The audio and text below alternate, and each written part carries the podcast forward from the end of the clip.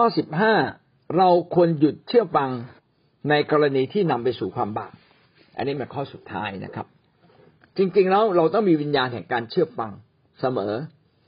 โดยเชื่อฟังผู้ที่มีสิทธิอำนาจทุกลำดับทุกขอบเขตของสังคม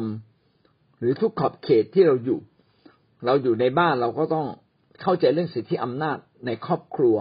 เมื่อเราอยู่ในคิดจักรเราต้องเข้าใจเรื่องสิทธิอำนาจในคริสตจักร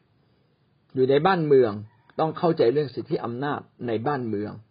และเราต้องอยู่ภายใต้คนที่มีสิทธิอำนาจเหล่านั้นฟังเขานะครับ ยินดีอยู่ให้ภายยินดีอยู่ภายใต้ให้เขาปกครอง แต่มีกรณีเดียวครับที่เราไม่จำเป็นต้องฟัง ก็คือในกรณีที่เขานำเราไปสู่ความบาปหรือแนะนำเราไปสู่การทำบาปอันนี้เราไม่ต้องฟังนะครับ เช่นพ่อแม่ บอกให้เราไปซื้อเหล้าให้เขาอะนะครับ หรือคนเจ้านายบอกให้ไปช่วยซื้อยาบ้า หรือไปขนยาบ้า อันนี้เราต้องปฏิเสธด้วยความถ่อมใจว่าเราทำไม่ได้ เราไม่ขอทำเพราะว่าเป็นการผิด เป็นการผิดต่อพระเจ้าด้วยนะครับ ต้องขอโทษจริง ๆ แต่ผมก็เชื่อว่าก็คงจะไม่มี เจ้านายคนไหนที่โง่เขาที่จะมาใช้คนที่ไม่ยินดีเชื่อฟังอยู่แล้ว ถ้าเรามีอาการที่บอกเขาตั้งแต่ต้น ว่าเราจะทำเฉพาะสิ่งที่ถูกต้อง เขาก็จะรู้ว่าคนคนนี้เป็นคนที่ตรงไปตรงมา เขาจะไม่กล้าใช้เราอย่างเด็ดขาดกิจการบทที่ห้าข้อยี่สิบเก้าฝ่ายเปโตรกับอัครทูตอื่น ๆ ตอบว่าข้าพเจ้าจำต้องเชื่อฟังพระเจ้ายิ่งกว่า เชื่อฟังมนุษย์ อันนี้ดีมากเลย ในกิจการบทที่ห้านั้นเป็นยุคแรกของคิดจักนะครับ ตอนนั้นพระเยซูคริสต์ไม่อยู่แล้ว แล้วก็พระวิญญาณบริสุทธิ์ได้ทรงเจิมสาวกให้เต็มล้นด้วยฤทธิ์เดชสาวกสาวกก็ประกาศ ข่าวประเสริฐของพระเจ้าประกาศนามของพระเยซู ว่าพระเยซูทรงเป็นพระเจ้า เจ้าหน้าที่บ้านเมืองก็จับเปโตรแล้วก็อัครสาวอัครสาวกเนี่ยเขาไปติดคุก ทั้งเคี่ยนทั้งตี แล้วก็สั่งเขากำชับ กำชาอย่างแน่นหนาว่า ห้ามประกาศนามของพระเยซู แล้วก็จะปล่อยเขาออกมา ตอนที่ปล่อยเขาออกมาเนี่ย เปโตรก็พูดกับคนที่มีอำนาจในยุคนั้นบอกว่าจำต้องเชื่อฟังพระเจ้า ยิ่งกว่าเชื่อฟังพวกท่าน ก็บอกเขาเลยยังไงผมก็ไม่ทำตามท่านแหละนะท่านจะตีก็เป็นเรื่องของท่านนะครับ ผมก็จะหนีไปประกาศที่อื่น อันนี้ก็เป็นเหตุให้ สาวกของพระเยซูจำนวนมาก ยังยืนหยัดในการประกาศข่าวประเสริฐประกาศนามของพระเยซู ว่าเราจะรอดจากบาปได้เมื่อเราเชื่อในพระเยซู แล้วก็มีการตั้งคิดจักรของพระเจ้า รวบรวมคนที่เชื่อ เป็นกลุ่มก้อนเข้ามาเป็นคริสตจักรของพระองค์ ยังทำตามบัญชาของพระเจ้ายิ่งกว่าคำบัญชาของมนุษย์ แม้ว่าจะต้องติดคุกติดตาราง แม้ว่าจะต้องถูกลงโทษ กิจการบทที่สี่ข้อสิบเก้าฝ่ายเปโตรกับยอนตอบเขาว่าจำเพาะพระพักพระเจ้าข้าพระเจ้าควรเชื่อฟังท่าน หรือควรจะเชื่อฟังพระเจ้า ขอท่านทั้งหลายพิจารณาดูกิจการบทที่สี่ก็เป็นเวลาที่เปโตรกับยอนไปถูกลงโทษ แล้วก็เขาเหล่านั้นก็สั่งเขาโดยตรง ว่าอย่าประกาศนามของพระเจ้าอย่างเด็ดขาด อย่าประกาศนามของพระเยซู แล้วเปโตรกับยอนก็กล้าหาญมาก ก็พูดกับพวกฟาริสีธรรมจารย์และก็พวกมีอำนาจในยุคนั้นบอกว่าจำพ่อพระพักพระเจ้าเขาคืออยู่ต่อหน้าพระเจ้านี่แหละนะขอพูดขอพูดต่อหน้าพระพักของพระเจ้า ซึ่งหมายความว่าสิ่งที่เขาพูดต้องเป็นความจริง เท่านั้นข้าพเจ้าจะเชื่อฟังท่านหรือ หรือจะเชื่อฟังพระเจ้าอันไหนดีกว่ากัน ขอท่านพิจารณา พิจารณาดูก็กำลังบอกคนเหล่านั้นว่า แท้จริงผมควรจะเชื่อฟังพวกท่าน หรือควรจะเชื่อฟังพระเจ้า ท่านก็รู้ดีอยู่แล้วไม่ใช่หรือ ก็เป็นการพูดที่มีสติปัญญาอย่างยิ่งนะครับ ท่านก็รู้อยู่แล้ว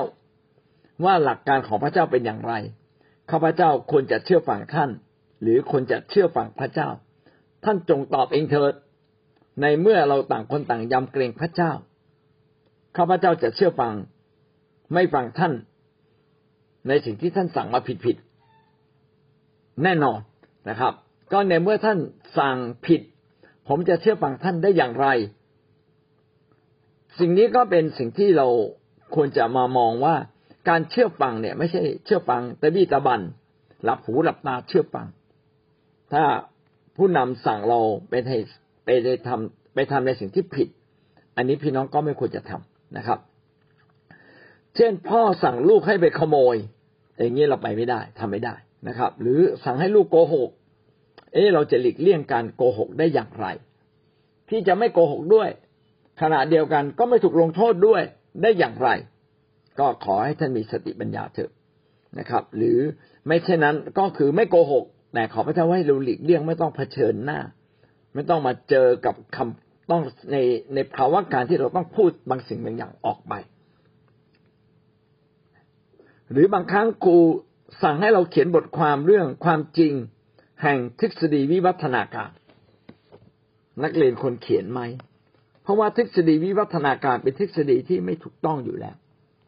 ดังนั้นเราก็ไม่เขียนยอมยอมไม่มีคะแนนดีกว่านะครับ ยอมยอมสอบตกในข้อเขียนตรงนี้ เพราะเราไม่เชื่อหลังในทฤษฎีวิวัฒนาการไม่งั้นเราก็เขียนไป ว่าข้าพเจ้าไม่เชื่อเรื่องทฤษฎีวิวัฒนาการข้าพเจ้าเชื่อในทฤษฎีพระเจ้า แต่ทฤษฎีวิวัฒนาการนั้นมีอย่างนี้เขียนเขียนเขียนเขียนซึ่งเป็นทฤษฎีที่ผิดต่อหลักการของพระเจ้า ก็ให้เราเขียนในสิ่งเหล่านี้ลงไป เขียนตามข้อเท็จจริง เราสามารถที่จะไม่เชื่อฟังได้ในกรณีเดียว คือคนที่สั่งเรานั้น สั่งเราไปทำผิดหรือสั่งเราไปทำบาปครับ วันนี้ก็เราเรียนหลายหลายประการด้วยกันนะครับ ตั้งแต่ข้อเก้าการเชื่อฟังนำมาซึ่งความมีระบบระเบียบของสังคมที่เราอยู่ ของครอบครัวที่เราอยู่ของบ้านเมืองที่เราอยู่ ข้อสิบนะครับ ยิ่งเราโตฝ่ายวิญญาณมากเท่าไหร่ เราก็อยากที่จะเชื่อฟัง ผู้มีสิทธิอำนาจมากยิ่งขึ้น เพียงนั้น ผู้ที่เชื่อฟังพระเจ้าแท้ ก็ต้องมีท่าทีที่ยินดีฟังคนอื่น แต่ท่าทีที่ไม่ยอมฟังใคร ก็ขึ้นอยู่กับคนที่ก็เป็นลักษณะของคนที่ดื้อด้านไม่เชื่อฟังอยู่แล้ว ถ้าเราเป็นคนที่มีใจแห่งการเชื่อฟัง เราก็จะไม่มีท่าทีที่ไม่ยอมฟังใครเลย ข้อสิบสองนะครับ แม้ว่าเราไม่พอใจต่อสภาพการที่เกิดขึ้น พี่น้องเราก็ไม่สามารถที่จะ แสดงอาการแห่งการต่อต้าน สิ่งเหล่านั้นออกมา แสดงว่าเราขาดท่าทีแห่งการเชื่อฟัง ข้อสิบสามนะครับ เราไม่เพียงแต่ไม่ต่อต้าน แต่เราก็ยังจะไม่สนับสนุนหรือเห็นดีเห็นชอบกับคนที่ไปต่อต้านหรือขัดขืน ผู้มีสิทธิอำนาจ เช่นเขาไปประท้วง เราก็ต้องไม่ไปร่วมประท้วง หรือยืนห่างๆหรือ แม้ไม่ไปแต่ส่งใจไปหรือส่งเงินไป ก็เท่ากับเราสนับสนุนการกรบฏ สนับสนุนการต่อสู้กับผู้มีสิทธิอำนาจ ซึ่งเป็นสิ่งที่เราไม่ควรทำสิทธิอำนาจของพ่อแม่ที่มีต่อลูกจะสิ้นสุด เมื่อลูกได้แต่งงานออกจากครอบครัวไป และสิบห้าสิทธิอำนาจนะครับ จะยุติลงถ้าเป็นการสั่งให้ไปทำในสิ่งที่ผิดๆหรือสิ่งที่เป็นความบาป ก็จบเรื่องการเชื่อฟังทั้งหมดมีสิบห้าประการด้วยกัน ต่อไปเราขึ้นประเด็นใหม่นะครับ การแสดงออกถึงการไม่เชื่อฟังอย่างถูกวิธี